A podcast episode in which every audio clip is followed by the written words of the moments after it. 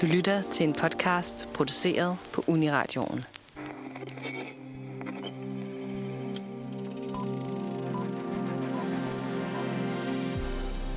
For præcis 10 år siden blev vi for første gang introduceret til Katniss Everdeen, Peter Malark og Hamish Abernathy på det store lade, da den første Hunger Games fik biografpremiere.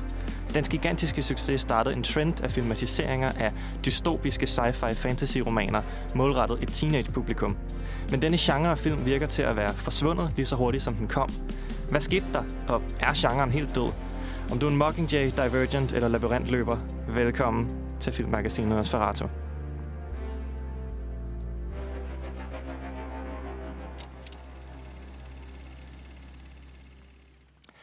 Hej og velkommen til Filmmagasinet Nosferatu. Øhm, I dag er Ida og Laurits her ikke, selvom de plejer at være her sammen med mig, men vi har to top-kvali vikarer på i dag, og det er... Nana Og Anne. tak fordi I vil være med. Det er super fedt. Og dagens emne kommer, øh, fordi at det jo faktisk er 10 år siden, at øh, Hunger Games med Jennifer Lawrence kom i biografen. Øhm, og den kom lidt i kølvandet af, at Harry Potter og Twilight startede sådan et sådan boom i Hollywood om, at man bare skulle købe rettigheder til en masse bestseller målrettet et ungt publikum, et børnepublikum eller et, et teenage, ungt voksen publikum. Og efter Hunger Games kom der rigtig mange af lidt den samme genre, som havde lidt det her dystopiske univers. Og det betyder i virkeligheden, at det foregår i en, i en sådan lidt fremtidsagtig verden, eller et samfund, eller univers, som på en eller anden måde bare er vildt nederen at være i, eller meget ulige, eller korrupt. Og der er det kun de seje teenager, der kan lede revolutionen mod de onde voksne. Øh, og det føles som om, at der ikke rigtig er nogen, der snakker om de her film mere. Og det er sådan lidt underligt. Men altså, vi, vi var jo alle sammen nogenlunde i målgruppen, da de her film kom ud. Hvad, hvad, var det noget, I dyrkede? Hvad er jeres forhold til, øh, til de her film? Jamen, altså, hvis jeg skal starte hos mig selv, så var det jo 100% noget, jeg gik i biografen for at se, og det var altså Hunger Games. Og jeg har også set en del af de her... Øhm, jamen, jeg har lyst til at sige spin-off, selvom det slet ikke foregår i det samme univers, men film, der tager lidt de samme principper som Hunger Games 2, og sætte sætter dem ind i nogle andre kontekster. De er ikke alle sammen særlig vellykkede, og dem har jeg set et par stykker af, må jeg sige. Anne, hvad med dig? Har du været i biografen og set uh, Hunger Games? Ah, for søren, jeg har dyrket det.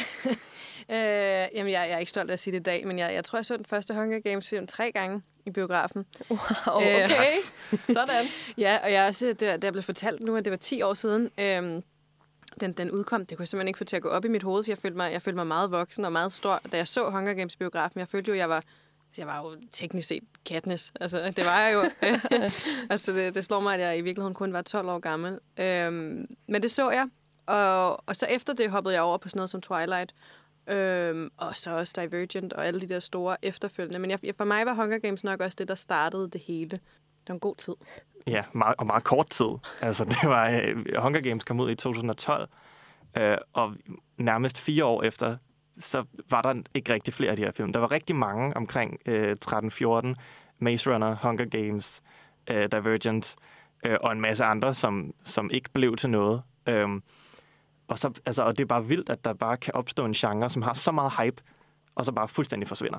Ja, måske sejrede den sig selv ihjel. Det skal vi undersøge i det her program. Men Benjamin, hvad med dig? Hvad er dit forhold til hele det her young adult sci-fi dystopi? Jamen, øh, jeg, jeg så det også, da det kom ud. Øh, og jeg er faktisk stadig ret glad for især øh, de, den første Hunger Games-film og den første Maze Runner-film. Øhm, men der sker, der sker også noget i alle de franchises, hvor at de alle sammen går lidt i samme retning, som handler om, at det er øh, The Chosen One, som skal øh, kæmpe mod staten, som er dårlig. Ja. Og det er, det er det, de alle sammen handler om. Og de har alle sammen lidt et sådan indledende koncept, som er rigtig fedt. Og så går den bare over i, i at det bare er revolution, det hele, og det er bare krig. Og så bliver det hele lidt det samme. Ja, Så jeg tror, så jeg tror også, det har tabt mig lidt øh, over årene, og det er måske også det, der er sket sådan generelt øh, i, i, hos publikum. Fordi at det er, har bare mistet momentum fuldstændig. fuldstændig. Det var virkelig det sejeste i 2000 og ja, altså start 10'erne, ikke? Og, mm. og Mhm. nu ser man det ikke mere, og vi har set øh, Chaos Walking, som havde premiere sidste år. Ja. Øhm, en, en sådan young adult sci-fi dystopi, øhm, som, som simpelthen ikke klarede det særlig godt. Altså på alle måder øh, kom for sent til den her fest. Så det er altså fuldstændig forsvundet. Men kan vi ikke sådan snakke lidt mere om de her sådan fællestræk, der er ved dem? Øh, jamen for det første øh, er det, som jeg også sagde før, der er altid den her øh, unge, ofte øh, hvide øh, øh, held, som øh, er speciel på en eller anden måde, eller som skal øh, lede den her revolution. Ja. Øhm, og de har også ofte en eller anden form for øh, kærlighedstrækant Ja. med nogen. Det er også et, øh, en, en kliché, som går igen. Øhm, og så er, der, er det ofte bare, er vi også bare ofte i et univers, hvor at der på en eller anden måde er folk blevet opdelt, eller der er noget ulighed, øhm, som kommer til udtryk på, øh, på forskellige måder, som, som vi kommer til at snakke om. Ja, og de her hovedroller er, er tit, øh, i mange af de her film, vi kommer til at snakke om i dag i hvert fald, er det tit kvinder, hvilket jeg også tror, at der var mange unge piger, der hoppede med på den her bølge, fordi det var kvindelige, stærke hovedroller, Mm. men også nogle ret, øh, man kan sige, irriterende eller komplekse øh, hovedroller. Mange af de her karakterer er sådan nogle lidt, lidt surmulende, eller lidt ikke særlig perfekte, så man har som, som, som, som ung og som barn kunne, kunne spejle sig i dem og været sådan, gud, der er også plads til ikke øh, at være perfekt. Og så har alle de her film jo ligesom, i hvert fald de første i serien, har altid sådan en, en gimmick, det her, du snakkede om, med at så er samfundet opdelt. Ikke? I Hunger Mm. Games er der et eller andet et dødsspil, eller i, i Divergent er der en, en, en, en opdeling på en eller anden måde, som, som er ret original, øh, og som er ret fængende, hvorfor de første film altid er ret spændende, og hvorfor man måske det så løber en lille smule ud i sandet senere hen, fordi man har set, man har set den her idé. Ikke? Jo, altså i virkeligheden må de nødvendigvis ændre sig, fordi det, ender, det er altid de her karakterer, der er sat i en eller anden situation af et ondt regime, Mm. og øh, for ikke at blive ved med at være i det, bliver de jo nødvendigvis nødt til at lave en revolution eller prøve at bygge et nyt samfund. Og, og det er bare sjældent lige så fascinerende som, øh, som, det, det, som det egentlige koncept, hvor man prøver at forstå, øh, hvad er det, der er sket for de her karakterer, siden de har ændret her. Og jeg har set, at en af instruktørerne, der har lavet en af Hunger Games-filmene, har sagt, at, at sådan set i bagklogskabens lys, der, øh, var det lige, der tabte serien momentum i takt med, at det handlede om revolution og skabe lighed i verden, og i virkeligheden var det, folk bedst kunne lide, det var det her fuldstændig Mm. forfærdelige dødsspil, ja. hvor øh, unge mennesker slår hinanden ihjel. Og hvad siger det så ja, om vi er os? sickos. Ja. Ja. Jo, men det siger jo også bare, at det er noget, vi har set før. Ikke? Altså, der findes rigtig mange krigsfilm og, Mm. og revolutionsfilm, som er det Hunger Games bliver til, men, men på det her tidspunkt var der jo ikke noget, der hed dødsspil øh, før det. Så det var første gang, man så det, så det giver jo meget god mening, at det er det, der ligesom har fanget, fanget ens interesse til at starte med. Ja, Og vi, øh, vi skal snakke om dem, hvad, hvad der er godt og hvad der er skidt.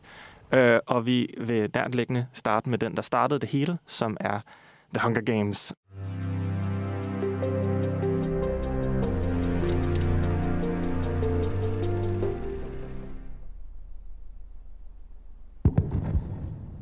Welcome, welcome, welcome.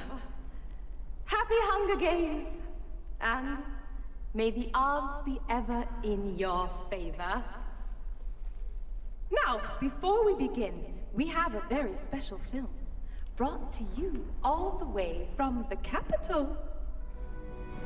Og øh, nu skal vi snakke om øh, jubilaren Hunger Games, som øh, da den kom ud nok øh, var måske et, et, lige et år efter, at den sidste Harry Potter kom ud. Så der har måske været sådan et øh, sådan en craving i, øh, i, i Hollywood om at finde den næste store ting for det unge publikum.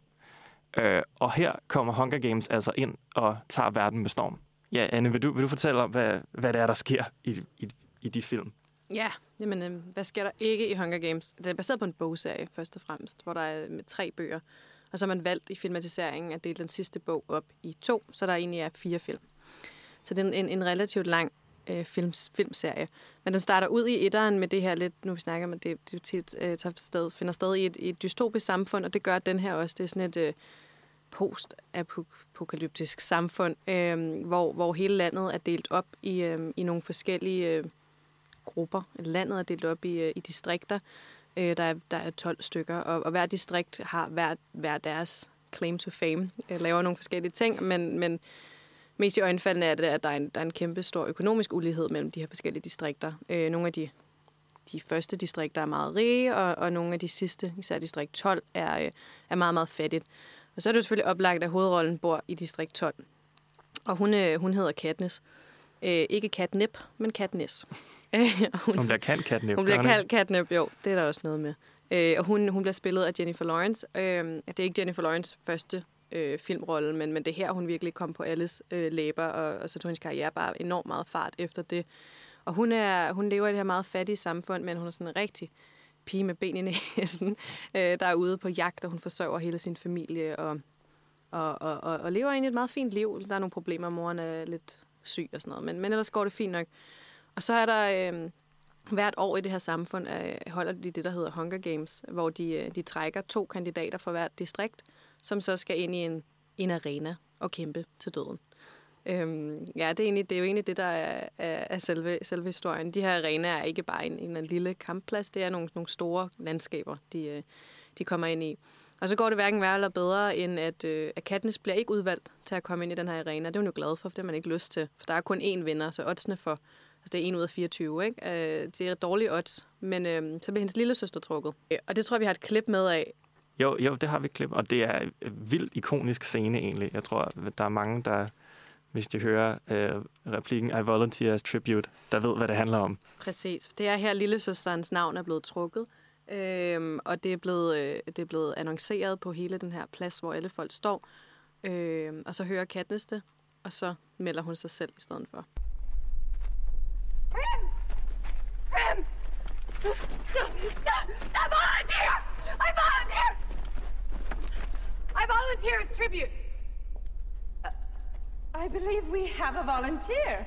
Uh, Mr. Mayor? I need to get out of here. You need to get out of here. No. Go find mom. No. Grim, go find mom. I know. No. I'm so sorry. No. Go find mom. No. Grim, leave. Go find mom. No! No! No! Dramatic turn of events here in District 12. Ja, øh, og det er det her klip, hvor, hvor øh, Katniss øh, bliver stedfortræder for sin lille søster, hvor man også kan se filmen, og bogen har meget dybere lag, fordi den også handler om, om kærligheden mellem to søstre. Og så, øh, så er det så Katniss, der skal, der skal prøve at overleve i den her dødsarena, og det skal hun sammen med en anden fra, fra hendes distrikt, som hedder Peter, som er spillet af... af Josh Josh. Hodges. Ja, og han er, og han Mit er livs ba- store kærlighed. Ja. Hvordan kunne du glemme det? og i øvrigt er han bager, og det er virkelig fedt, han hedder Peter. Det synes jeg bare er virkelig griner en navn til en bager. ja, og han er, han er en, en flink fyr. And now for the boys.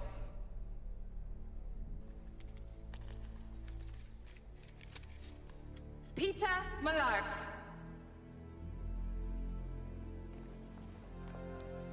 Here we are. Our tributes from District 12. Well, go on, you two. Shake hands. Øhm, og så skal de være i den her øh, i den her arena og kæmpe mod en masse andre unge mennesker, som hvor mange af dem er, er meget meget bedre trænet end dem, fordi de har trænet hele deres liv. For dem er den stor ære at være i den her arena, fordi de kommer fra nogle af de, de rigere distrikter. Øhm, og så, så sker der en masse ting derinde. Jeg ved ikke, hvad man skal sige. Ja, og, og så bliver det jo også, øh, det bliver jo vist på tv. Altså, det er jo et reality-tv-show i, øh, i den her The Capital, som er der, hvor alle de rige bor, øh, som bare ser en masse fattige mennesker, der prøver at slå hinanden ihjel, og øh, ser det som underholdning. Præcis. Da den kom ud i 2012, der kan jeg virkelig huske, at folk snakkede om det her med, at, øh, at den var en allegori over reality gone Mm. too far. Altså reality, der blev taget alt for langt. Altså her kan man se på unge mennesker, der dør. Og det var sådan, det spejlede ligesom vores verden der i 2012, hvor at øh, sociale medier var ud over det hele. Og altså jeg ved ikke, om man, hvis man så den i dag, jeg ved ikke, om den ville gøre lige så stort indtryk, som den gjorde dengang. Fordi der var det virkelig sådan, det blev virkelig taget til sådan en, hvis vi ikke passer på, så øh, ender det næste reality-program med at blive et program, hvor man rent faktisk skal slå folk ihjel. Og også det der med, at i, i Hunger Games-universet handler Hunger Games jo også på en eller anden måde om at sådan pacificere de fattige klasser mm. ved at give dem det her underholdningsprogram, hvor de på en måde har en chance for at vinde. Og det er selvfølgelig totalt ulige, men i princippet deltager man jo på samme vilkår inde i den her arena. Ikke? Så inde i arenaen, når man er i spillet, så er man næsten lige. Og det er jo selvfølgelig ikke sådan, det er, men der er der også et eller andet med det der med, at ja, sådan, det der underholdning som, som noget, der kan pacificere masserne. Så sådan, der, der var rigtig meget kritisk potentiale i Hunger Games der mm. i starten. Seneca, why do you think we have a winner? What do you mean? I mean, why do we have a winner? I mean, if we just wanted to intimidate the districts, why not round up 24 of them at random and execute them all at once? Be a lot faster. Hope. Hope. Hope. It is the only thing stronger than fear. A little hope is effective. A lot of hope is dangerous. Spark is fine, as long as it's contained. So, So, contain it. Hvis man sådan skal se mere bort fra, hvad der sådan faktuelt sker i filmene, hvad handler den så om Hunger Games? Altså, hvad er det, man ser, når man ser Hunger Games, Anne? Ja, altså, der er jo mange ting. Dels der er jo, der er jo helt vildt meget action i den, fordi den handler om at overleve, og man ser, hvor langt øh, folk er villige til at gå, både fysisk og mentalt, for at overleve. Hvor, meget, hvor villige de er til at snyde hinanden og slå hinanden ihjel. Øh, for, for selv at vinde. Men så handler den også rigtig meget om kærlighed, fordi der, er en, der opstår en romance mellem, mellem Katniss og, og Peter, og sådan, den, det er sådan en relativt kompleks øh, romance, der er, senere hen er det også et, et, det er sådan et trekantsdrama egentlig. Og så handler den om hele det her ja, fattige versus rig, øh, og hele det her store afsavn, øh, fordi de er væk fra deres familie alle sammen. Øh, så jeg tror, de har gået efter at prøve at lave en, en lidt dybere ungdomsfilm. Ja, og jeg tror, vi er nok lige nødt til at tage fat i det der kærlighedsdrama, fordi det er også en, en, en stor kliché og en, og en stor del af marketing og en stor del af samtalen omkring Hunger Mm. Games. Uh, lidt ligesom man i Twilight havde, er du Team Edward eller uh, Team Jacob, der var det det samme i uh, Hunger Games med, er du Team Gale eller Team Peter. Uh, og Gale var hendes, uh, jeg ved ikke, er de kærester i, Nej. i nej, det er de ikke. De var gode venner fra, uh, fra Distrikt 12, hvor de er fra. Uh, og Peter er, er ham, som hun ender i arenaen med, og hvor hun lidt bliver tvunget til at få et forhold til ham, fordi det handler om, at det er godt tv, hvis, hvis de har et forhold. you really want to know how to stay alive? You get people to like you. Oh, not what you were expecting. Uh, when you're in the middle of the games and you're starving or freezing, some water, a knife, or even some matches can mean the difference between life and death. And those things only come from sponsors. And to get sponsors, you have to make people like you. And right now, sweetheart, you're not off to a real good start. Øhm, men hvad, hvad, hvor står I i den debat? Er I Team Peter eller Team Gale? Jamen, altså... Husk, at, at Gale, det er Luke Hemsworth. Ja, ja, ja, så du har valget mellem en Hemsworth eller Josh Hunterson. Hodgson. Hodgson. der var ingen af os, navn. Det er ikke engang en joke. Josh Hodgson, han har heller ikke haft en sådan mest gloværdig karriere efterfølgende, men som Peter var jeg totalt Team Peter. Fordi at, øh, altså Peter øh, er jo klog. Altså, han er smart. Øh, han er måske ikke øh, den største sådan, fysiske bølle, men han er smart. Og så er han rigtig stærk, fordi han smider, mel, han smider rundt med mel i sine forældres bageri. Og han kan dekorere. Altså, i det her distrikt 12, hvor de ikke har noget, der har de øh, sådan, de rigtig kan dekorere kager. Og det kan han. Så Ja. han kan male. Han kan få sig, til, sig selv til at ligne træ. Ja. Er, det, er det, han kan. Jeg synes lige, vi skal mærke i, at filmen har forklaret, at Josh Hutcherson er rimelig, faktisk rimelig buff. Og det har de forklaret med, at han smider med melsække. Og det står, det bliver eksplicit sagt. Altså, så han er sindssygt stærk. Han, ser, han er sådan en, du ved, han ser ikke ud af meget, men han viser sig at være totalt god. Og så er han jo øh, fredselskende. Han øh, planter blomster, og han drømmer om at slå sig ned. Og sådan. Han er bare det modsatte. Han forstår også at spille det sociale spil, som Katniss ikke nødvendigvis gør. Mm. Så på den måde kan man sige, at han er måske ikke lige så egenrådig og øh, selvstændig, men han er, han er sådan socialt intelligent og ved, hvad der skal til for at overleve. Han har nogle andre egenskaber. Så kæmpe Team Peter her. Anne. Ja, men jeg synes også, skal du heller ikke tale ham ned. Han er også en flot fyr. Altså ren, ren visuelt. Nå, ej, ved du hvad? det ved jeg ikke, om jeg synes. Der er han, der er han. Men jeg var selvfølgelig også 12, da jeg så den. Men det, jeg, jeg er også, er du sindssyg, jeg er på, øh, øh, på Team Peter. Altså, sådan, jeg, har ikke, jeg har ikke gjort mig, mig de helt store tanker om, at man skulle kunne være noget andet. Øh, jeg kan slet ikke forstå folk, der var, øh, der var på Team Gale. Men jeg tror også, at altså, Peter var, det var min sexual awakening i, øh, i folkeskolen. ja. Ham eller Balder fra Julie Valhall. Okay, Øhm, Balder. Ja, det kan jeg respektere lidt. mere, Jeg kan godt også totalt respektere. øhm, ja, så, så helt sikkert Team Peter. Jeg, for mig var det virkelig en... Øh, altså, jeg, jeg dømte folk meget hårdt, hvis de sagde, at de var noget andet. For jeg følte, det eneste Gale havde kørende for sig, var jo sine muskler. Ja, kan vi snakke lidt mere om Gale? Hvad er han for en karakter? Han er jo, han er jo den, den lidt surmulende stille type, den mystiske fyr, som så tilfældigvis er meget høj og trænet. Øhm, men han er enormt irriterende, fordi de prøver at bygge det op som, at ham og Katniss er sindssygt gode venner og har et smukt venskab, og det har de egentlig også. Men i, det virker også som om, at han i alle de år har været forelsket i hende, og ligesom hele tiden prøver at se, om de ikke lige kan blive kærester, selvom hun bliver ved med at sige nej. Ja. Øhm, og det gør Peter ikke på samme måde. Han gør bare ikke rigtig så meget gale. Altså, jeg føler bare Nej. ikke, han laver noget i, Han- i de fire film. Han bliver sådan, han bliver sådan en rigtig krigsdude til sidst.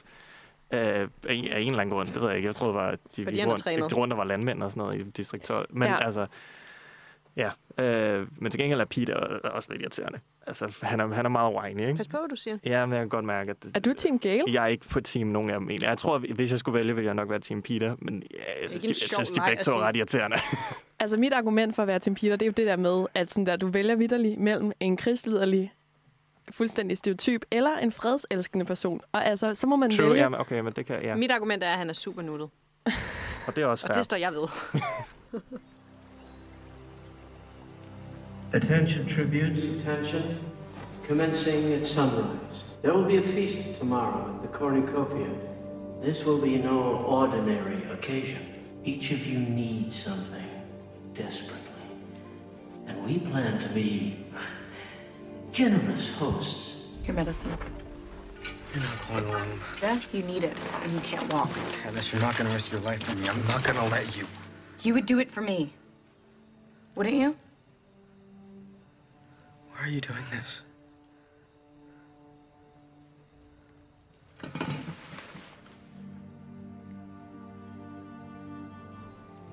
Now there's no way I'm letting you go. Peter. Please. Stay.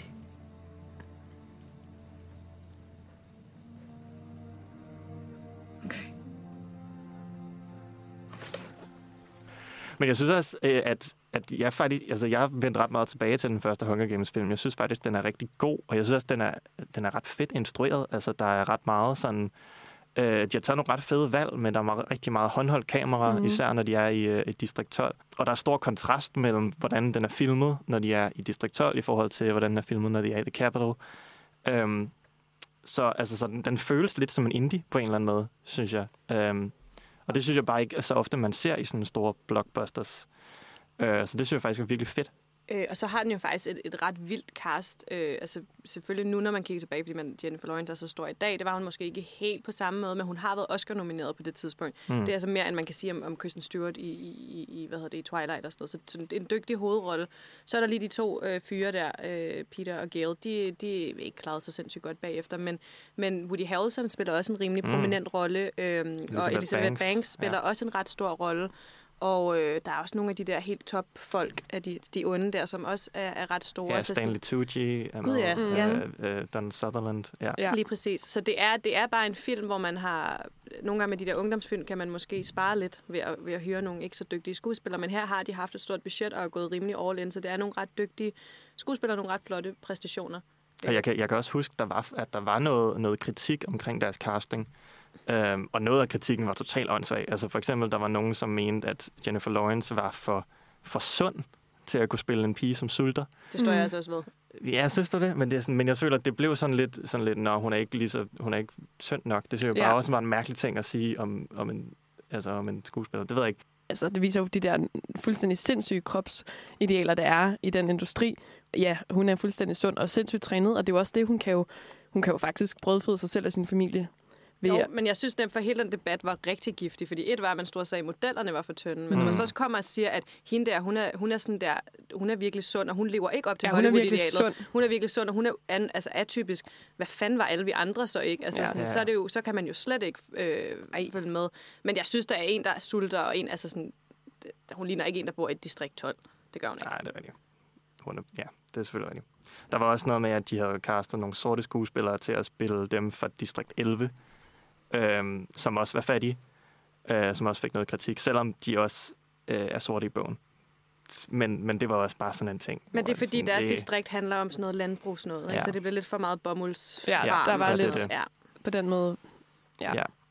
Og så øh, et år efter, altså de kom jo meget ud i rap, de her film, der kom øh, toeren Catching Fire, som, hvor de kommer lidt, de er lidt tilbage i arenaen, men det er meget sådan øh, Hunger Games All Stars, hvor, at, hvor de tager alle tidligere vinder. Det handler i virkeligheden om, at, at, øh, at Jennifer Lawrence, eller hvad hedder det, Katniss, hun er blevet for, for farlig, øh, fordi hun er blevet så populær. Øh, og så vil de gerne slå hende ihjel, og den bedste måde at gøre det på, er at tage hende tilbage i arenaen og finde en undskyldning for at gøre det. And now, on this, the 75th anniversary of our defeat of the rebellion, we celebrate the third quarter quell. As a reminder that even the strongest cannot overcome the power of the capital. On this, the third quarter quell games, the male and female tributes are to be reaped from the existing pool of victors in each district. What does he mean? Present themselves on reaping day, regardless of age, state of health, or situation.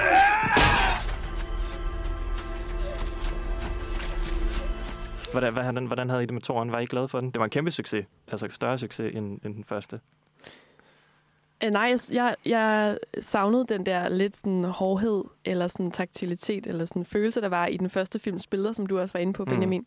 Savnede jeg klart i den, i den anden, som blev mere sådan biograf, eller sådan filmisk, ikke? Ja, den er sådan, meget flot til Den er super flot, ja. men, men jeg savnede noget af den der sådan lidt mere levende charme. Ja. Men derudover var jeg øh, fuldstændig nede øh, med det, og jeg synes, der er et plot twist til sidst, som jeg ikke, som jeg, jeg simpelthen kan huske, jeg sad i biografen og var sådan fuldstændig blæst tilbage over, men det var også en anden tid, og jeg var også noget yngre, end jeg er i dag. Ja, den slutter på en cliffhanger. Den gør ja. den, er en sindssyg cliffhanger.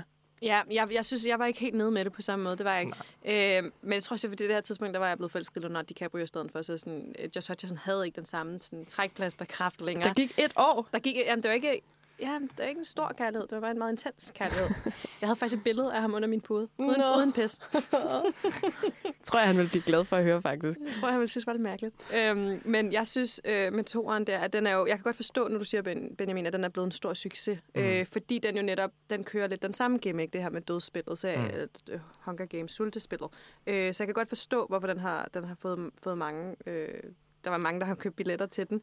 Øhm, og det er jo også meget fedt, men jeg synes nemlig også, at den manglede hele den der enkelhed og rustikken fra etteren. Altså, etteren var en meget, meget simpel historie. Det var en meget, meget simpel arena. Det var en, der var fokus på alt muligt andet. Nogle af de lidt mere menneskelige relationer og kærlighedsdramaet. Og hvor toeren er, der har de haft et endnu større rådighedsbeløb. Og der mm. kommer bare... Der er ligesom den ene, det er svært at forklare, hvis man ikke har set filmen, men der er den ene opfindelse ind i den her arena efter den anden. Så Mm. kommer der ild, så kommer der Mm. syreregn og sådan Ja, noget. Så og øh, dræber aber. dræber aber, og hvor jeg bliver sådan, det, så er jeres koncept ikke stærkt nok på en eller anden måde, hvis I er nødt til at putte dræber aber ind. Meget fedt ord egentlig. Dræber aber, ja. ja, og så var det gimmicken i toren er basically bare, at det ikke kun er børn nu. At nu slås de også mod ældre mennesker. Ja, og det var selvfølgelig meget smukt. Så bliver det det der sådan, børn, det er synd for dem, men det er også synd at slå gamle mennesker Ja. ihjel. Så der var nogle moralske dilemmaer i dem, men de var der også i etteren, synes jeg. Så jeg synes ikke, at toeren øh, bidrog med ret meget nyt. Man får jo et lidt, altså et cast af mennesker, af karakterer, man skal følge og have, føle lidt mere for. Det, det tror jeg måske, jeg synes var meget fedt. Blandt andet Finnick Odair, som der er spillet af Sam Claflin, som også er en, en flot mand. Altså så sådan, det, du ved, de prøver at udvide universet, og det, jeg var okay med. Særligt i forhold til, hvordan det så går i træerne. Ja, fordi så, så tog de en lidt kontroversiel beslutning, eller hvad man skal kalde det. De tog en lidt dum beslutning, at de tog øh, den, den tredje Hunger Games bog og besluttede at følge den der trend, som var sat af øh, Twilight og Harry Potter med at dele den sidste bog op i to. Øhm, og det var der ikke nogen grund til. Øhm, øh, og jeg kan huske, hvor jeg har ikke læst bøgerne, og jeg, eller det havde jeg, ja, det havde jeg selvfølgelig heller ikke dengang, men jeg, jeg blev vildt skuffet, da jeg kom ind og så den, der hedder Mockingjay Part 1. Øhm, fordi der bare ikke rigtig skete noget i den film. Øhm, fordi at øh, så meget kød har der tydeligvis ikke lavet på den bog, til at det var nødvendigt at dele den op i to. Øhm, og derfor så, altså tempoet, det går vildt langsomt. Altså de, øh, de går primært bare rundt i en bunker og laver en propagandavideo, øhm, og er ked af det. Og, og det er og det der cool outfit, som Jennifer Lawrence har på på plakaten, det har hun på sådan en gang eller to gange i filmen, ellers går hun rundt i sådan en laser heldragt. Øhm, skyder en pil i hele filmen. Nej, det er ikke rigtigt. Er det kun jo, der er en pil. Der, én pil? Jamen, der er intet action i den film. Men til gengæld er der sindssygt mange kattescener med. Der er fordi katte. de har været nødt til at fylde det ud på en eller anden måde. Så, så kattenes lille kat, den, den får sådan noget 10 minutters screen time. Øhm, men selv for en kattelsker som mig var det ikke nok. Og jeg føler også, det er slående. En film er dårlig, hvis man selv i teenagealderen kan gennemskue, at det, Ja. det er virkelig kedeligt og dårligt, det her. Ikke? ja. øh, så den var ikke, det var ikke fed. Vi har, jeg tror også, vi har et klip, som, øh, som meget godt viser, for, som viser den interessante verden i at, at lave propagandafilm, som er halvdelen af den film. People of Panem, we fight, we dare, we. Does she know the line? I know, I know it, I know it. I'm right, sorry. let's do it She's again. warming up. Okay, okay, all right. With energy, go. People of Panem, we fight, we dare to end this hunger for justice. You've just been in battle. I'm sorry. I'm sorry. I'm so, excuse my outburst. You've just been in battle. Ja, og det er halvdelen af filmen, der, der, der foregår sådan der. Det er slet ikke et klip fra filmen. Det er bare Jennifer Lawrence. Ja, det er bare Jennifer. Lawrence, der ikke kan finde ud af at spille skuespil. uh, nej, det, jamen, det var bare det var fuldstændig ligegyldigt, og det var meget tydeligt, det bare var et spørgsmål, om man gerne ville tjene penge. Og det var ikke fordi, den blev egentlig modtaget okay. Den tjente lidt færre penge end, end forgængerne, men det var ikke, det var ikke slemt. Um, ej, det var også, kan I huske den der, uh, den der Hanging Tree-sang? Ja. Hvem Wow. prøvede at gøre den til en ting? Ja, den den det kom var på vildt alle underligt. øh, spillerlister Ja. og sådan noget. Ej, det var Og det var sådan, at det var i virkeligheden, altså i filmen er det sådan lidt sådan en uhyggelig sang om en mand, der hænger fra et træ, og det er sådan et symbol på modstand øh, mod den her totali- totalitære stat. Øh, og så lavede de sådan et dance remix. det var vildt underligt. Ja. Øh, jeg tror bare, mar- altså marketing til de her film har bare været så langt ude øh, generelt. Ja, så kan de tillade sig en del, ikke? Fordi hvis man har købt billet til 1'eren og 2'eren, så køber man jo også billet til 3'eren. Ja, altså sådan, de skal nok få et minimum af, af publikum ind og se den. Men det, der også er, også er lidt, lidt ærgerligt for dem, kan man sige, er, at man skulle gerne bygge noget interesse for den store afslutning, som så var del 2. Men det virkede til, at folk blev mere, altså, øh, de var ikke så interesserede efter, de havde set part 1. Folk, den der hype, den blev ikke bygget, for at øh, part 2 kom så et år efter, og, øh, og det er den, den dårligst indtjente af alle Hunger Games-filmene. Og det er jo ikke så godt. Altså, ofte vil man jo gerne slutte på et high, ligesom altså, den sidste Harry Potter-film, sidste Twilight, øh, Avengers Endgame. Det er jo klart de film, der har tjent bedst, og som der er flest, der har set. Uh, så når den ikke gør det, så betyder det lidt på, at, at folk lidt har mistet interessen. Jeg kan seriøst ikke huske, hvad der sker i 3'eren. Nej, jamen, det kan jeg heller ikke. Jeg kan huske, det var meget sådan antiklimaks. Uh, og at man bare tænkte, det havde, havde måske været en fin film, hvis I havde uh, cuttet to timer af del 1 og smi- smidt det ind i træerne. Eller ja, i firen er det så. Men det er ærgerligt, fordi den tredje bog er faktisk rigtig god. Ja. Øh, fordi det er bare en relativt kort bog. Så den er ret intens øh, og ret fed.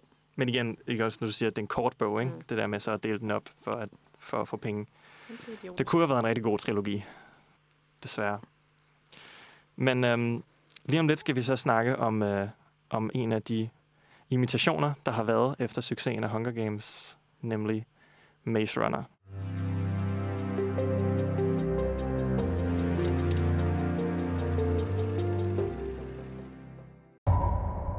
Can you tell me anything about yourself? Who you are, where you came from? Can you tell me your name?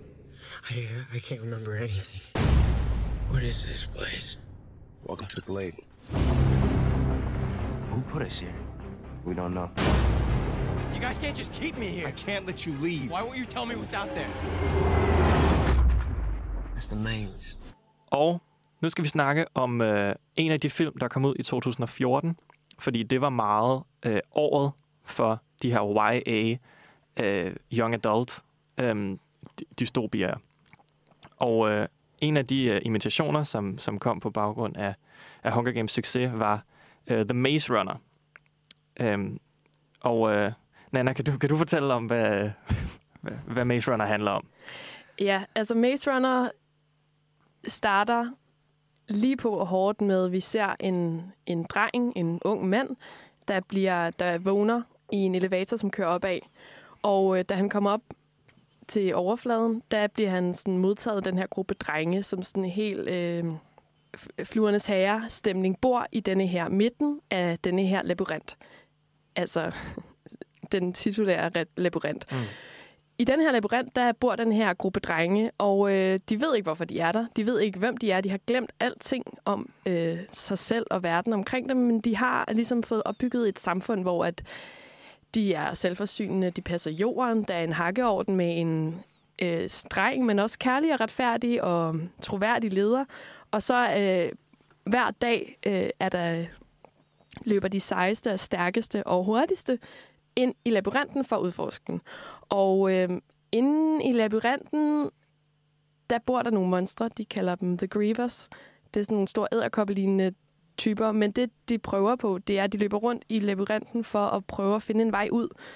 De ved ikke, hvorfor de er der. De ved bare, at, øh, at hver dag, øh, når de går ind i labyrinten, er det ikke sikkert, at de kommer ud igen. Og vores hovedperson, øh, Thomas, han kommer til labyrinten, og ligesom de andre ved han ikke, hvorfor han er der. Han ved ikke, hvem han er. Han kan ikke huske noget, men modsat de andre, som på en eller anden måde har indordnet sig i det her meget, meget fine system, og den her meget sådan man kan sige, at de her drenge, de har øh, fået formået at skabe sig selv en, en verden, der giver mening i denne her fuldstændig kolde og meningsløse verden, hvor at, øh, de er omgivet, de er spadet ind, og de er omgivet af monstre. Men øh, Thomas, han accepterer ikke helt tingenes tilstand, som de er. Altså, han stiller mange spørgsmål, og øh, med tiden øh, prøver han at lede gruppen ud af labyrinten. It was inside a griever. These are the same letters we get in our supplies. Yeah. Whoever put us here obviously made the grievers. And this is the first real clue, the first anything you've found in over three years, right, Minho? Right. Newt, we gotta go back out there. Who knows where this might lead us? You see what he's trying to do, right? First he breaks our rules, and then he tries to convince us to abandon them totally. What? The rules are the only thing that have ever held us together. Why now are we questioning that? You're right. Thomas broke the rules. One night in the pit and no food. Oh, come on, Newt. One night in the pit. You think that's gonna stop him from going into the maze? No. And we can't just have non-runners running into the maze whenever they feel like it. So let's just make this official. Starting from tomorrow, you're a runner. Hvad synes I om Maze Runner, Benjamin? Jeg kunne faktisk virkelig godt lide den første Maze Runner. Øhm, men det tror jeg igen øh, kommer an på det der med, at jeg synes, konceptet var ret fedt. Jeg synes, det var fedt, den startede sådan totalt øh, en medias res. Ja. Altså, vi bare er lige inde, og ingen ved, hvad der foregår. Øh, og, øh, og, og vi er bare i den... I, nu er vi bare i den her setting, og vi skal finde ud af, øh, hvordan vi kommer ud, og, øh, og hvordan vi kan leve sammen i det, i det her lille samfund af en masse drenge. Øhm, og som du igen, som du siger, meget flyvernes herre-agtigt, øh, hvordan der kommer alle de her øh, diskussioner og, øh, og de her magtbalancer, som skifter, især når der kommer nogen ind, som gerne vil ændre på den Mhm. status quo, som der er nogen, der begynder at blive glade for. Og det synes jeg var virkelig interessant. Øhm, men øh, den gjorde så det, som er øh, rigtig irriterende ved mange af de her film, at den bare at den vil gerne have, at det er noget meget større. Altså, at det ikke bare er det her fede koncept. Det handler om, at der er en eller anden stat, som øh, skal teste de her børn, som er meget vigtige. Øhm, og så kom, kommer de ind i det her vanvittige scenarie. Øh, og, øh, og den slutter bare på sådan en vildt irriterende cliffhanger, hvor man alle de spørgsmål, der er blevet stillet i løbet af filmen, de bliver ikke besvaret. Nej. Øh, og det er vildt irriterende. Smart måde at få en til at gå ind og se den næste film. Ja, øhm, og det der så er med de næste to film, øh, Death Cure er den sidste, og øh, Scorch Trials er nummer to, er, at de, øh, det er bare zombiefilm. Altså det er, hele det her Maze Runner-koncept, det er ikke rigtig en del af filmene mere. Nu handler det bare om, at vi skal løbe fra zombierne, og vi skal øh, øh, ned med staten. Lige præcis, den gør det, som mange af de her bøger gør. Den har et koncept, som er barbarisk, men også ret fedt, og egentlig også ret sådan Ja. fedt udtænkt. Altså, det er fedt at følge de her drenge i den her labyrint, og den måde, de sådan opbygger my- mytologier på. Ikke? Altså, hvis man gør noget inde i labyrinten, så nogle gange har det nogle konsekvenser, så der opstår nærmest en helt sådan religion eller sådan Mm. mytologi, og du ved, den måde, man ser dem lave orden, og den, de skænderier, de har, de tanker, de gør sig om, hvorfor de er der, det, det er faktisk ret interessant at følge. Men det mister de jo så netop ved, at de kan ikke blive inde i den her labyrint for evigt. På et tidspunkt, så skal de ud og lave revolution ja. mod et ondt firma. Altså, Ja. Vi har vist også et klip, hvor, at, øh, hvor det lige bliver forklaret, øh, hvad det vil sige at være en Maze Runner, og hvorfor det er fedt. The runners are the only ones that really know what's out there. They're the strongest and the fastest of us all, and it's a good thing too, because if they don't make it back before those doors close, then they're stuck out there for the night. No one's ever survived the night in the maze. Uh, uh, ingen har overlevet. I kan, I kan gætte, hvem der overlever. Ja, præcis. Skal vi gætte på, hvem der bliver den første til at gøre det unævnlige? Efter bare tre dage i labyrinten bliver vores hovedperson Thomas jo altså virkelig øh, den bedste af dem alle sammen. ja, sådan er det jo i de her film. Jeg synes, det er fedt, at man får besvaret spørgsmål i filmen på samme tid, som dem, der er i filmen, gør. Mm. Altså, man sidder faktisk og bliver lidt irriteret over, man er sådan der, hvad, hvad betyder det at blive stukket? Hvad Mm. er det for noget, der er derude? Og sådan, men man ser det, man oplever det i samme tempo som Thomas. Det er også irriterende for dem. det er nemlig også sygt irriterende for ham. Altså, ja, Ja. Hvad med dig, Anne? Hvad er, hvad, hvad er dit forhold til Maze Runner-filmene? Jeg synes, det var en frygtelig film. Og jeg, okay. og jeg gik heller ikke ind og så toren. det skal jeg. Det gjorde jeg heller ikke, skal jeg lige sige. Nej, okay. Dog ikke. Øh, men det, det bunder også i, at jeg, jeg, jeg startede med at læse bogen, og jeg havde høje tanker om mig selv, og troede, jeg kunne læse den på engelsk. Øh, og det kunne jeg ikke. Jeg fattede ikke, hvad der skete. Der er også mange sådan, altså, opdigtede ord i, Præcis. i, i de jeg, generelle forstod, i de jeg her forstod ingenting. Jeg kan sikkert heller ikke læse den i dag. Jeg kan ikke snakke engelsk. Øhm, så jeg, øh, jeg kunne ikke forstå den. Og så så jeg filmen, og så forstod jeg jo så heller ikke noget heller. Og jeg synes, øh, jo, det kan, der er rigtig vellykket film, hvor man netop ved lige så lidt som hovedrollen. Det kan fungere mega fedt. Øhm, men jeg, jeg synes ikke, den var god, den her. Jeg synes, det er... Altså, ja, så er der det her hierarki mellem drengene, men det bliver sådan lidt den fattige mands øh, fluernes herre. Øhm, og så synes jeg, de der hovedroller, de prøvede at gøre smarte dengang. Så der var en helt, der var et år eller to, hvor alle var, var meget hugt på Dylan O'Brien der, og synes, mm. han, var, han var det nye stjerneskud. Det, det købte jeg ikke ind på. Og jeg slet ikke, at Will Poulter og øhm, Thomas Brody Sangster skulle være, skulle Ja, være nogen. ham, ham på Love Actually. Ham, fra, ham den lille lille Love bitte fra Actually. Love Actually. Ja. Skulle han være en, man havde, havde et billede af under hovedpuden? Nej, det tror jeg ikke. Ej, det, det, tror du, de har tænkt det? Det, det ved jeg, ikke. jeg, Godt være, det det bare min, fordi- min venindegruppe var, var helt op at køre over dem alle tre. Nå, okay. Nå, men dejligt. Altså, det ved jeg ikke helt, om jeg... Den, det var... Der var nogen, der var oppe at køre over Will Poulter. Det synes jeg er fedt. Ja. altså, ikke noget ondt op, op ham, men altså hans øjenbryn der. ja, de, det er helt klart hans karakteristika. Noget, der også er sådan, altså Maze Runner, der gør Maze Runner til sådan en øh, sådan nærmest, man kan hive frem som skoleeksempel på en af de her film. Det er også sådan, helt klart jo sådan hovedpersonen Thomas, ikke? Altså sådan, kan vi snakke lidt om, sådan, hvad for nogle karaktertræk det er, der gør ham speciel, og hvad det er, hvorfor, hvad det er, man ser i sådan en som Thomas, når man ser filmen?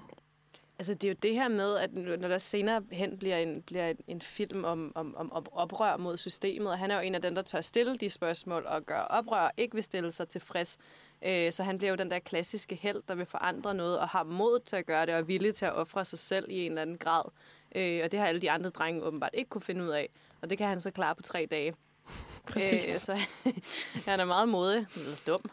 Altså, ja, præcis. Han er sådan... Altså, de er jo alle sammen... Jeg tænker, de skal forestille at være sådan en teenager, ikke? Ja. Altså, han er vildt ripped for en 17-år eller 15-år. Der, eller der er gammel rigtig mange af de statister der, som tydeligvis er sådan 40. Altså, Men, selvom de men skal- det er jo også Dylan O'Brien, der selvfølgelig får en, en love interest, når hende, der kommer en pige ind på et tidspunkt, og det er jo selvfølgelig også Ja. ja. øh, Dylan O'Brien og hende, der får noget, noget kørende, ikke? Jo, jeg synes, det er virkelig rigtigt der med, at, at det, de her film jo alle sammen gør, eller sådan, det, der gør en god held, og særligt her, det er jo øh, det er dem, der tør øh, stille spørgsmål til systemet, uanset om det er sådan det nye system efter apokalypsen, eller om det er det er sådan regimet, eller sådan, og det der med at finde sin egen vej, og turde gå sin egen Mm. vej, men samtidig være en super god leder. Øh, og så er de jo bare, ja, igen, vildt at være stærk og være sej og kunne sådan, fysisk... Øh, Og se ret klassisk godt ud, ikke? Ja, så, og så samtidig være smuk. Og det der med, når det er pigerne, der er mange af de her kvindelige hovedpersoner, eller kvinder, der er med i de her film, som er meget sådan... Altså lidt pick me girls, altså hvor det er lidt sådan, de er alle sammen sindssygt smukke, men de, enten ved de det ikke, eller også er de fuldstændig ligeglade, fordi at det er fuldstændig ligeglade. Og de, er- altså alt sådan feminine dyder, kjoler og sådan noget, ej, altså det skal de bare slet ikke bede om, de skal bare ud. Men alligevel ender de jo alle sammen med at få en, en dejlig love interest til sidst. Ja. Men det er rigtigt, kvinderne køber sindssygt meget ind på, på mændenes spillebane, ikke? Eller Jo. er med derinde. Altså netop det, er hende der, øh, øh, der kommer den, ja, love interesten i, i Maze Runner, og kommer jo netop også bare ind og er den klassiske pige der, der bare har hun har samme tøj på som alle de andre. Hun er bare en af dem, ikke? Men så er hun det bare alligevel ikke. Øh, hvilket også bliver lidt, en lille smule irriterende, synes jeg. Ja. Og de, øh, det, det, det var også en, øh, en af de filmserier, som egentlig også startede rigtig fint, blev bare sådan en moderat succes. Øh, og så øh, fik solgt de flere og færre billetter, øh, jo længere de kom. Øhm, og det har måske også noget at gøre med, at den sidste, den der hedder Death Cure, øh, den kom ud to år senere, end det var meningen, den skulle komme ud, fordi Dylan og Brian øh, kom i et uheld på under optagelserne. Øh, og, øh, og det var vist ret slemt. Det var vist noget med, at han overvejede at slutte sin karriere. Det var en meget slem hovedskade, han fik øh, under en bilulykke. Øhm, og det gjorde måske også, at, at det, jeg tror, den kom ud i 18, øh, og der var hele den her YA-craze omkring øh, dystopiske universer. Den var allerede slut der. Ja. Øh, så folk var lidt ligeglade. Øhm, men øh, jeg kan huske, at jeg så den, den der Death Cure, øh, under lockdown, og at øh, den rigtig meget handler om sådan noget med, at der er en virus, og folk går rundt med mundbind, og, sådan, og det, var, det var vildt mærkeligt. Altså, det var, det var lige close to home, synes jeg. Ja. øhm, men, men det var lidt, det er lidt den vej, øh, de går ofte. Øhm, og de, men de lavede den godt nok færdig, og de delte ikke den sidste bog op i to. Så det er jo så credits for det. Så de begik ikke den fejl? Det begik ikke den fejl. Nej. Men er Dylan O'Briens karriere ikke død efter det Nej, jeg føler, han, han er lidt på vej tilbage. Han føler var jeg. med i Taylor Swift musikvideo. Altså, han har jo lavet... Ja, det er rigtigt. Han øh, var med i All Too Well musikvideoen, ikke? Han har været med i en, øh, den, der hedder Love and Monsters fra 2020. Åh oh, ja, den var faktisk okay. Det Og- og, kommer Netflix. Meget Men fint. det er ikke en, altså det er ikke en genre, som er meget langt væk fra det, vi snakker om. Nej, den hvor er det faktisk er okay tæt på. en dreng og hans hund, der går gennem et dystopisk landskab for Ja. at finde hen til en kvinde, ikke? Yes, jo, det er rigtigt. Så, men jo, han, han er der stadig. Han er der stadig derude. Ja, og øhm, så skal vi jo snart videre til nummer tre, som, øh, som vi skal snakke om, og det er øh, den, som der er mange, der mener faktisk var den, som dræbte den her genre. Øh, og det her øh, Divergent Sand, det skal vi snakke om lige om lidt. You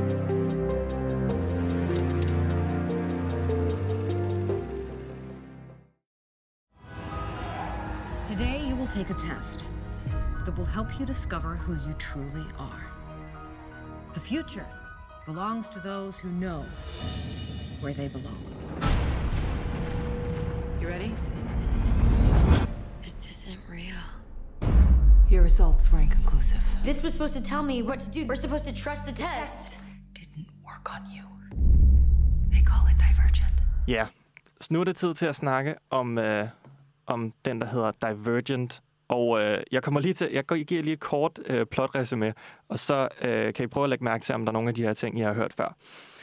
Øhm, så i det her univers, det foregår i Chicago af alle steder, øhm, hvor at, øh, at man i det her samfund er delt op i fem forskellige øh, distrikter, nej, fraktioner, øhm, som er øh, pacifisterne, som øh, bare er sådan Hufflepuff, men de er åbenbart også landmænd. Øh, så er der de ærlige, fordi det er åbenbart et, et karaktertræk.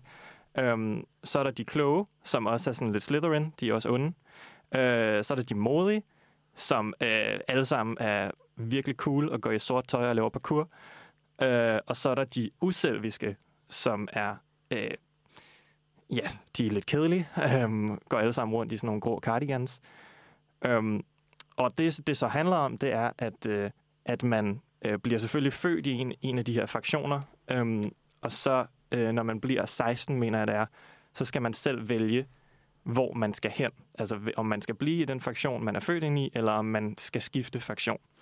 Øhm, og det gør de ved, at de, øh, de tager en test først, for at finde ud af, hvad for et personlighedstræk er du? Øh, sådan en BuzzFeed-quiz-agtig. øhm, og så øh, sker der jo så det, at vores øh, kvindelige hovedrolle, spiller Shailene Woodley, der hedder Beatrice, hun øh, åbenbart har mere end ét personlighedstræk. og det gør hende jo helt speciel. og det vil sige, at hun er øhm, divergent. Jamen, det er, det, er, det, er, altså, det er et vildt underligt koncept, det her. Altså, det er, så hvis, hvis du er klog og også ærlig, så tillykke, du er divergent. Hvis, hvis du er mere end én ting, så er du speciel. Øhm, og vi har et klip, hvor, er hun, øh, hvor, hvor hun finder ud af det her. Skal vi? You're going to tell your family that the serum made you sick and that I sent you home, all right? No, but what was my result? Abnegation. And erudite. And dauntless. Dauntless? Your results were inconclusive. That, uh, that, that's impossible. It doesn't make any no, sense. not impossible. It's just extremely rare. They call it divergent. Ja, Så det er, øh, det er basically, øh, jeg er ikke som andre piger, the movie.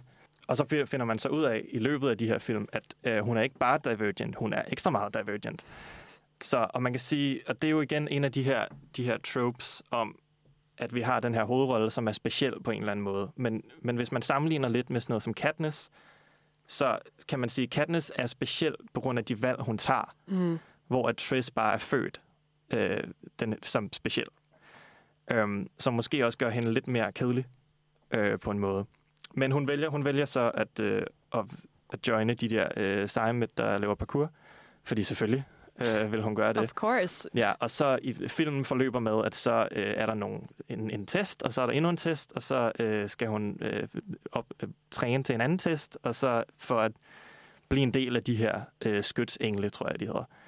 Og så de sidste, den sidste tre kvarter eller halv time går det bare vildt stærkt, hvor det bare handler om, at, at der er et stort komplot i gang, og at de skal øh, kæmpe mod øh, de her, de, de kloge, som var de, som også er onde. Øhm, ja, det, det, det, det er, de, er, de er ikke særlig gode, de her film. Og det er virkelig, man føler bare, at de har taget øh, så mange ting fra, fra, de, fra de andre YA øh, dystopias, altså fra Hunger Games, det her med at være delt op. Øh, Maze Runner har de også det her med, at, at alt det her, hele det her fraktionssystem, det er åbenbart bare sådan et sådan et forsøg, øh, hvor de skal teste de her mennesker. Ja, det er, Det er en verden inde i en verden, ikke? Det- altså, jo. det, de bor i, viser sig bare at være et eksperiment i den omkringliggende verden. mm, Fuldstændig som i Maze Runner. Ja. Øh, ja, og så er det meget sådan futuristisk. Alt har et serum. Der er et, serum for, øh, for, at, for at fortælle sandheden, og et serum for, når du skal tage en test, og du skal øh, ja, hal- hal- hallucinisere. Og, jamen, altså, der er... Ja, det, det, det er et weird univers, og det virker meget som noget, man har set før. Er det ikke også ligesom i mange af de andre, altså netop nogen, der dyrker jorden, så er der også sådan det her med, at nogen lever i teknologi, og nogen, de dyrker jorden, men så har de alligevel lidt teknologi, og sådan, er der ikke også noget med det? Er der ikke de her mennesker, der parlerer jorden? Jo, jo, det er de her... Øhm, ja, hvad er det, de er? Jeg tror bare, det er de venlige. Eller hvad er de her? De venlige er dumme Der er og nogen, uærlige. ja, som, som, bare, som bare er landmænd. Ja. Øh, ja, og så er der de, de kloge, som alle sammen går rundt i jakkesæt, og de modige, som går rundt i sejt øh, sort læder. Ja. Jamen, det det. Du har så meget ret i det der med, at uh, Triss har ikke noget, der gør hende speciel. Altså, udover at være født speciel. Og altså, hvis man skal sådan snakke lidt om, hvorfor ser man de her film, eller hvorfor har de haft en appel til unge, så er det jo fordi, at vi alle sammen drømmer om at være specielle, ikke? Mm. Og øh, det er jo rigtigt nok, at, og også måske det med at forestille sig, hvordan vil jeg agere, hvis jeg blev sat i den her frygtelige situation? Hvis hun kan klare den her, og samtidig score øh, ham, der hedder For, som er lederen af de her modige, det modige hold, som er spillet af Theo James, så kan jeg måske også gå ud og gøre noget bare i min egen lille, fuldstændig mondæne hverdag. Ja. Men når det så er sagt, så er det, der var fangende ved for eksempel Hunger Games, det er jo netop, at det er, det er virkelig barbarisk, det som Katniss blev udsat for, og at hun bevarer sin menneskelighed på trods er jo faktisk hendes største styrke, øh, hvor man kan sige, øh, at, at øh, Thomas i Maze Runner er virkelig hurtig og født specielt. Det, det kommer jeg aldrig til. Det er, ikke, det er ikke lige så appealing, eller det er ikke lige så sådan medrivende, fordi det er ikke noget, man selv kan leve sig ind i på samme måde. Kan, mm. kan I se den øh, analyse? Ja, helt sikkert. Øhm, men, men jeg synes, jeg synes bare, at du sagde det her med, at, de, at det, er nogle, det er sådan nogle piger og, eller hovedpersoner, som alle kan identificere sig lidt med. Det er det, de har solgt rigtig meget på. Og så kan man nemlig tænke, om hvis hun kan score Theo James, så kunne jeg også gå ud i min egen verden og, og gøre noget tilsvarende. Men det er også det, der bliver så kedeligt i alle tre film, at det er sådan nogle blanke lærreder af hovedroller, som ikke, de har ikke nogen quirks, de er ikke, de er ikke sjove, eller komplekse på en eller anden måde, eller onde, så det bliver, det bliver nogle, nogle kedelige film, hvor man følger nogle lidt, lidt kedelige mennesker nogle gange. Øhm, Ja. Og det synes jeg virkelig også, Divergence problem er, at, at Triss er bare, altså hun er bare prototypen på en ung kvinde, eller sådan, hun er bare alle og ingen. Ja, det er hun virkelig. Ja. What's your tattoo? You want to see it? It's amazing. The factions. Why do you evolve them? I don't want to be just one thing. I can't be. I want to be brave. And I want to be selfless. intelligent and honest and kind. Well, I'm still working on kind. Det er også et virkelig underligt cast, der er i den her film. Altså, der er Det er-. Der er ma- rigtig mange stjerner med i den her film, det er, eller de her film. Altså, det hedder, den er Zoe Kravitz og Shailene Woodley, Miles Teller, Kate, Kate Winslet. Uh, jamen altså, det, det er vildt Ansel nok. Elgort. Ansel Elgort. Ja. Jeff Daniels er med i Allegiant. Ja, det er virkelig underligt, når man så tænker på, hvad det blevet til, og hvad det blev til. det, jeg husker bedst fra filmen, var helt klart bare, at jeg synes, at, øh, at for var lækker. Og det var sådan, det er nok det primære, Same. den har sat. Og det kan bare ikke holde. Altså sådan, man kan være rigtig lækker, men det holder bare ikke i en helt serie igennem. Så den, den fik også lidt en bræt afslutning, den her Divergent-serie. Gjorde den ikke det, Benjamin? Jo, jamen det er... Ja, øhm, den var heller ikke specielt populær, da den kom ud. Den tjente ret godt, den første Divergent, men det var, det var ikke, fordi de var specielt godt anmeldt, eller, eller særlig populære blandt fansene heller. Øh, og der besluttede de sig så øh, at øh, følge øh, Hunger Games med at tage den sidste bog og dele den op i to. Øh, den bog, der hedder Allegiant. Og den var allerede ikke særlig altså, godt modtaget af, den, altså, af Divergent-fans, den bog. Så når man besluttede at dele den op i to, så var det også lidt sådan en uh, recipe for disaster. Mm. Så det, der skete, var, at øh, de lavede øh, halvdelen af øh, Allegiant-bogen øh, til en film, og der var ikke nogen, der så den, og øh, den var dårligt anmeldt, og øh, den er rigtig dårlig, øh, mildt sagt. Og den slutter på sådan en kæmpe cliffhanger. Og øh, det, der besluttede de sig så for, at fordi det gik så dårligt med den del 1 af Allegiant-bogen, at øh, når man i første omgang, jamen så laver vi en tv-film i stedet for. Fordi, at, fordi vi gider ikke at smide så mange penge efter den, at den skal i biografen, så vi prøver at lave en tv-film, og så skulle det gerne ende ud i en tv-serie. Det var det, der var planen. Men på det her tidspunkt var mange af de her skuespillere, som var med, øh, blevet lidt for store til, at de gad ikke at lave en tv-film, og de havde ikke signet op på at lave en, øh, en tv-serie heller. Øh, så de sagde alle sammen bare, nej, det har vi ikke rigtig lyst til. Og de blev lidt ved med uh, Lionsgate, som laver de her film, at bare at sige, jamen den skal nok komme, den kommer, den kommer, bare vent, vi laver den sidste Divergent-film. Uh, men det er bare ikke sket. Så nu er vi bare endt på, uh, på altså vi har to og en halv bog, og vi mangler den sidste halvdel. Og den bliver nok aldrig lavet som film. Det er der nok ikke mange, der er meget ked af. i Nej. Øhm, og det, og det virkelig, jeg tror virkelig også, det var her, at der kom, folk var virkelig sure over det her med at dele bøger op i to. At, at folk var træt af det. Øh, og man kunne også se, for eksempel, da, øhm, da de først promoverede øh, de to film, som skulle blive Avengers Infinity War og Aven- Avengers Endgame, der kaldte de dem også Avengers Infinity War part 1 og part 2. Mm. Men det ændrede de så, fordi der var så meget backlash omkring det her med at dele film op. Eller bøger op. Og lave to dele. Øhm, så, øh, så der er virkelig bare kommet et had til den her, den her trope, og som nok startede ved Divergent. Og så gjorde de det alligevel i Dune, ikke? Så gjorde det alligevel i Dune, men, men det, uden at sige det til nogen. Og så sidste til nogen, nej, det er rigtigt.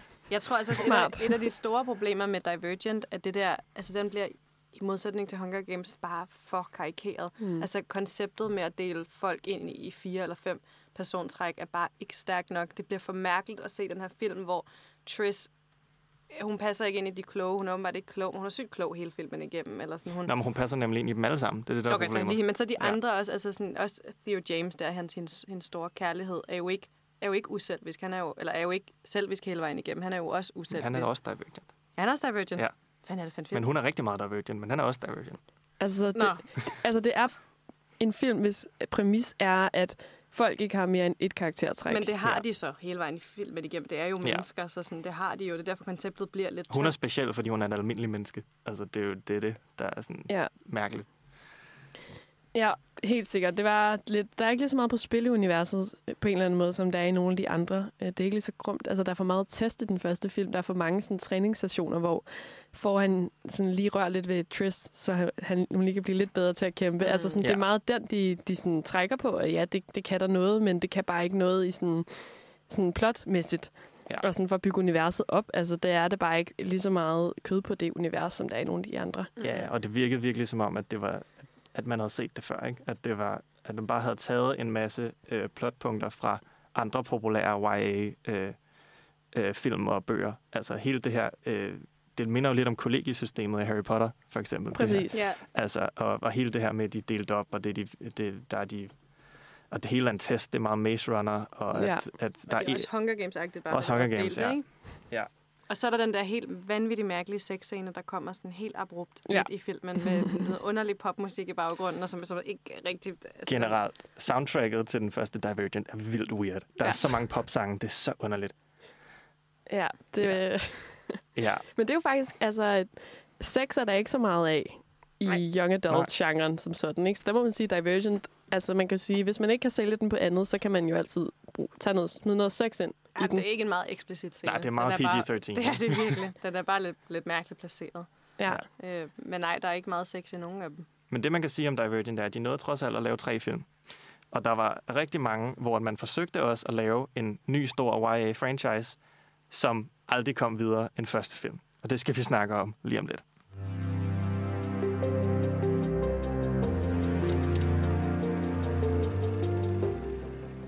Ja, men udover Hunger Games og Maze Runner og Divergent, som var små succeser, der kom, der, der var folk, der så dem, og der blev lavet nogle stykker af hver, så var der også rigtig mange forsøg på at øh, være med på bølgen omkring de her young adult øh, dystopiske film. Og jeg har lige en liste over alle, i hvert fald nogle af de øh, forsøg, som aldrig rigtig blev til noget. Og jeg ved ikke, om I, om I lige kan sige bagefter, hvor mange af dem I har set, for jeg tror ikke rigtig, jeg har set. Jeg har måske set en eller to. Men øhm, i 2011 fik vi I Am Number 4. I 2013 fik vi Mortal Instruments City of Bones. Også i 2013 fik vi også The Host og Ender's Game. I 14 fik vi The Giver, Vampire Academy. Øhm, I 2016 fik vi The Fifth Wave. I 2018 fik vi The Darkest Minds. Øh, og der fik vi også Mortal Engines. Og øh, så var det den, der hed Alita Battle Angel i 2019. Og den nyeste, øh, som vi også har snakket om hurtigt, den, der hed Chaos Walking med øh, Tom Holland og Daisy Ridley, som også bare var en kæmpe fiasko. Er der, hvor mange, er der nogle af de her, I har set? Altså, jeg kan starte fra toppen. Altså, jeg har set I Am Number 4. Ja.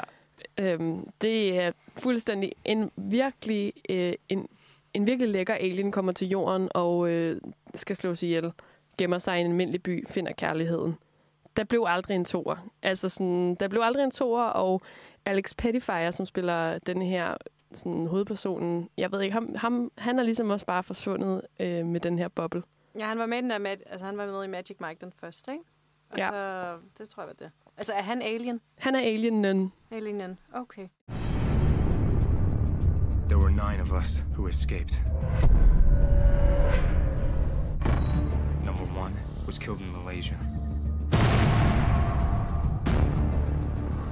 Two was murdered in England. Number three was hunted down in Kenya. You can only be killed in sequence. What number am I? Seven? Five? I'm number four. I'm next.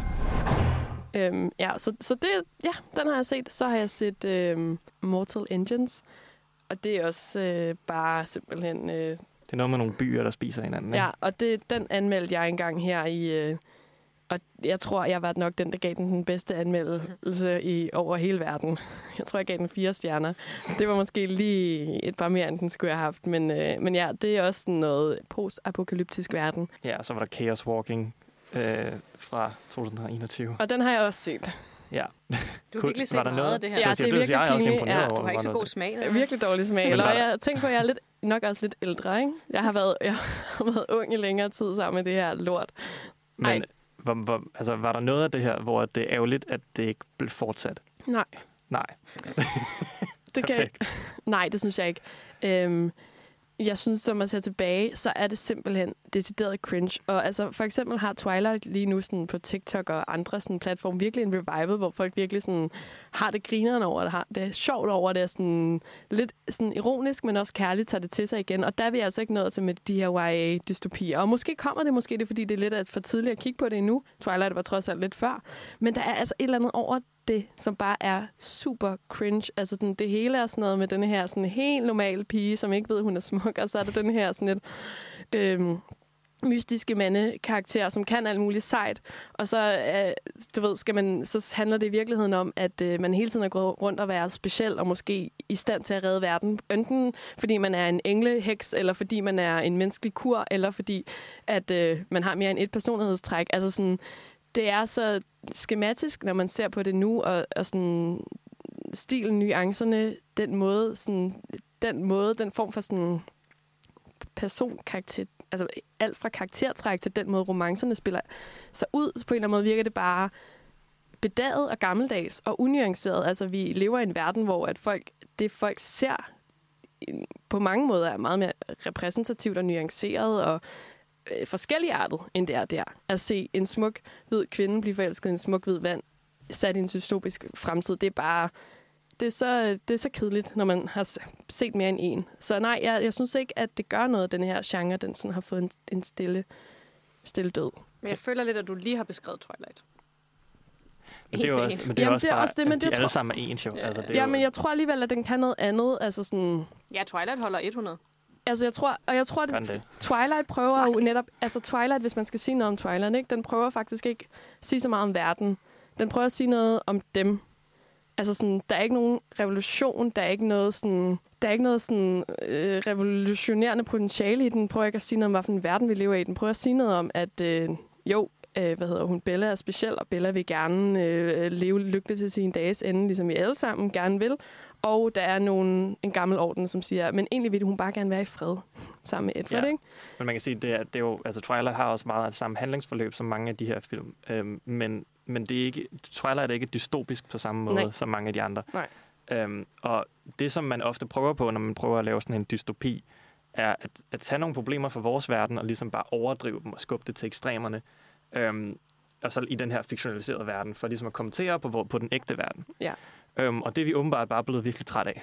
Fordi, man kan sige, når det ikke fungerer, så er det ofte fordi, at man har mere fokus bare på æstetikken, eller på øh, de her protagonister, og ej, hvor de seje. Og den her kommentar, den, bare ikke, eller, den er ikke så tydelig, eller den er ikke så spændende. Og man kan sige, altså mange af de her er jo også meget sådan både raceblinde og kønsblinde samfund. Altså sådan noget med sexisme racisme, øh, homofobi. Det er aldrig rigtigt tema, Mhm. mm-hmm. føler jeg.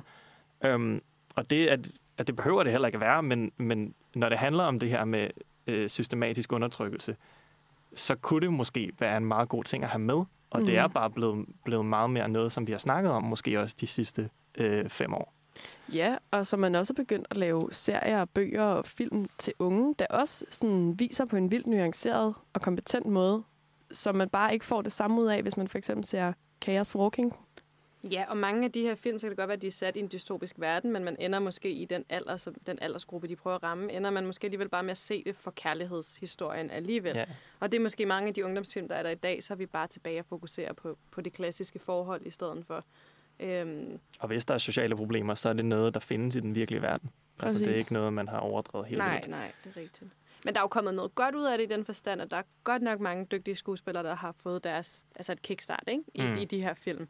Øh, der er virkelig, virkelig kommet, kommet dygtige skuespillere ud af det, og de skal jo starte et eller andet sted fra. Ikke? Og så kan de godt sige bagefter, at det var en dårlig film, de har lavet, men de har virkelig, virkelig blevet store, mange af dem, der i de her film, vi har snakket om, som har spillet hovedrollerne. Ikke? Ja, ja, og vi har jo også snakket om, at der er nogle af de her film, der, er- der er gode. Mm. Altså den, de første par Hunger Games-film, og også nogle af os, der godt kan lide den første Maze Runner. Jeg kan godt lide den første Maze Runner. Ja, det er helt At- på dit hold, Benjamin. At der, er, altså, at der er også gode film imellem, men at når de er så ens, altså det er selvfølgelig også en del af den her overmætning, er, at der bare er kommet rigtig meget på én gang. Ja.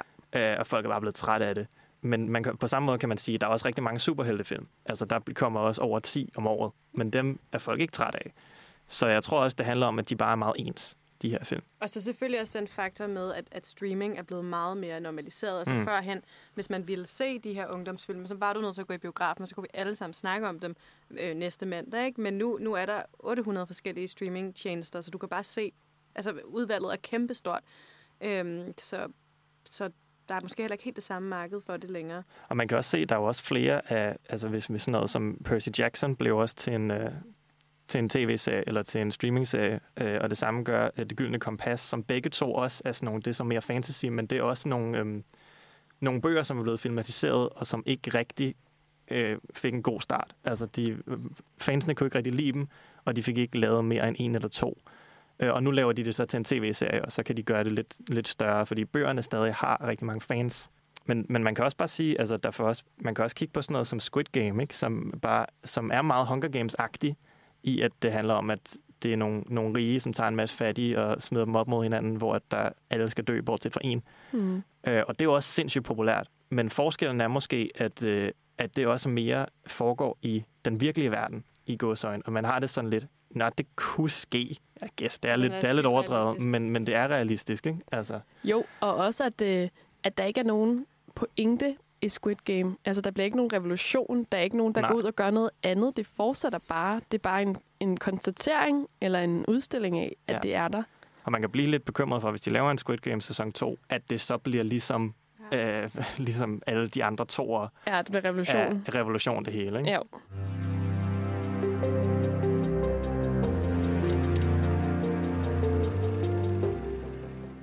Jamen, vi kan sige, at det, er, altså, det, var, en, det var noget, der var vildt populært, øh, og der kom så meget af det, og pludselig så var det ikke populært mere. Og det, det har, man, har man set før, øh, men det er bare vildt, at det gik så hurtigt. Altså, det er bare forskellige grunde til, at det skete. Det er også det her med, at, det bare, at man rigtig gerne bare vil have flere og flere penge, og derfor kom der mere og mere ud af det. Det her med, at man delte bøgerne op i to flere gange, det gjorde også, at det døde en stille død, fordi at det gad folk ikke. Ja.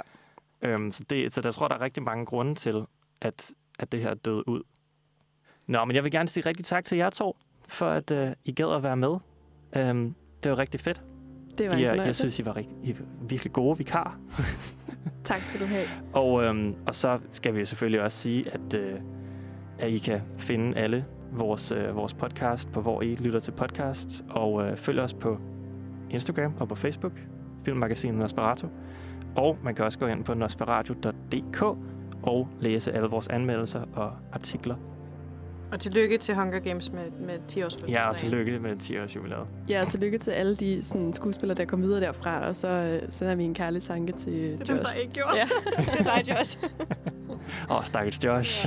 Åh, oh, fin fyr. øhm, og øh, det tror jeg egentlig er det. Tak for i dag.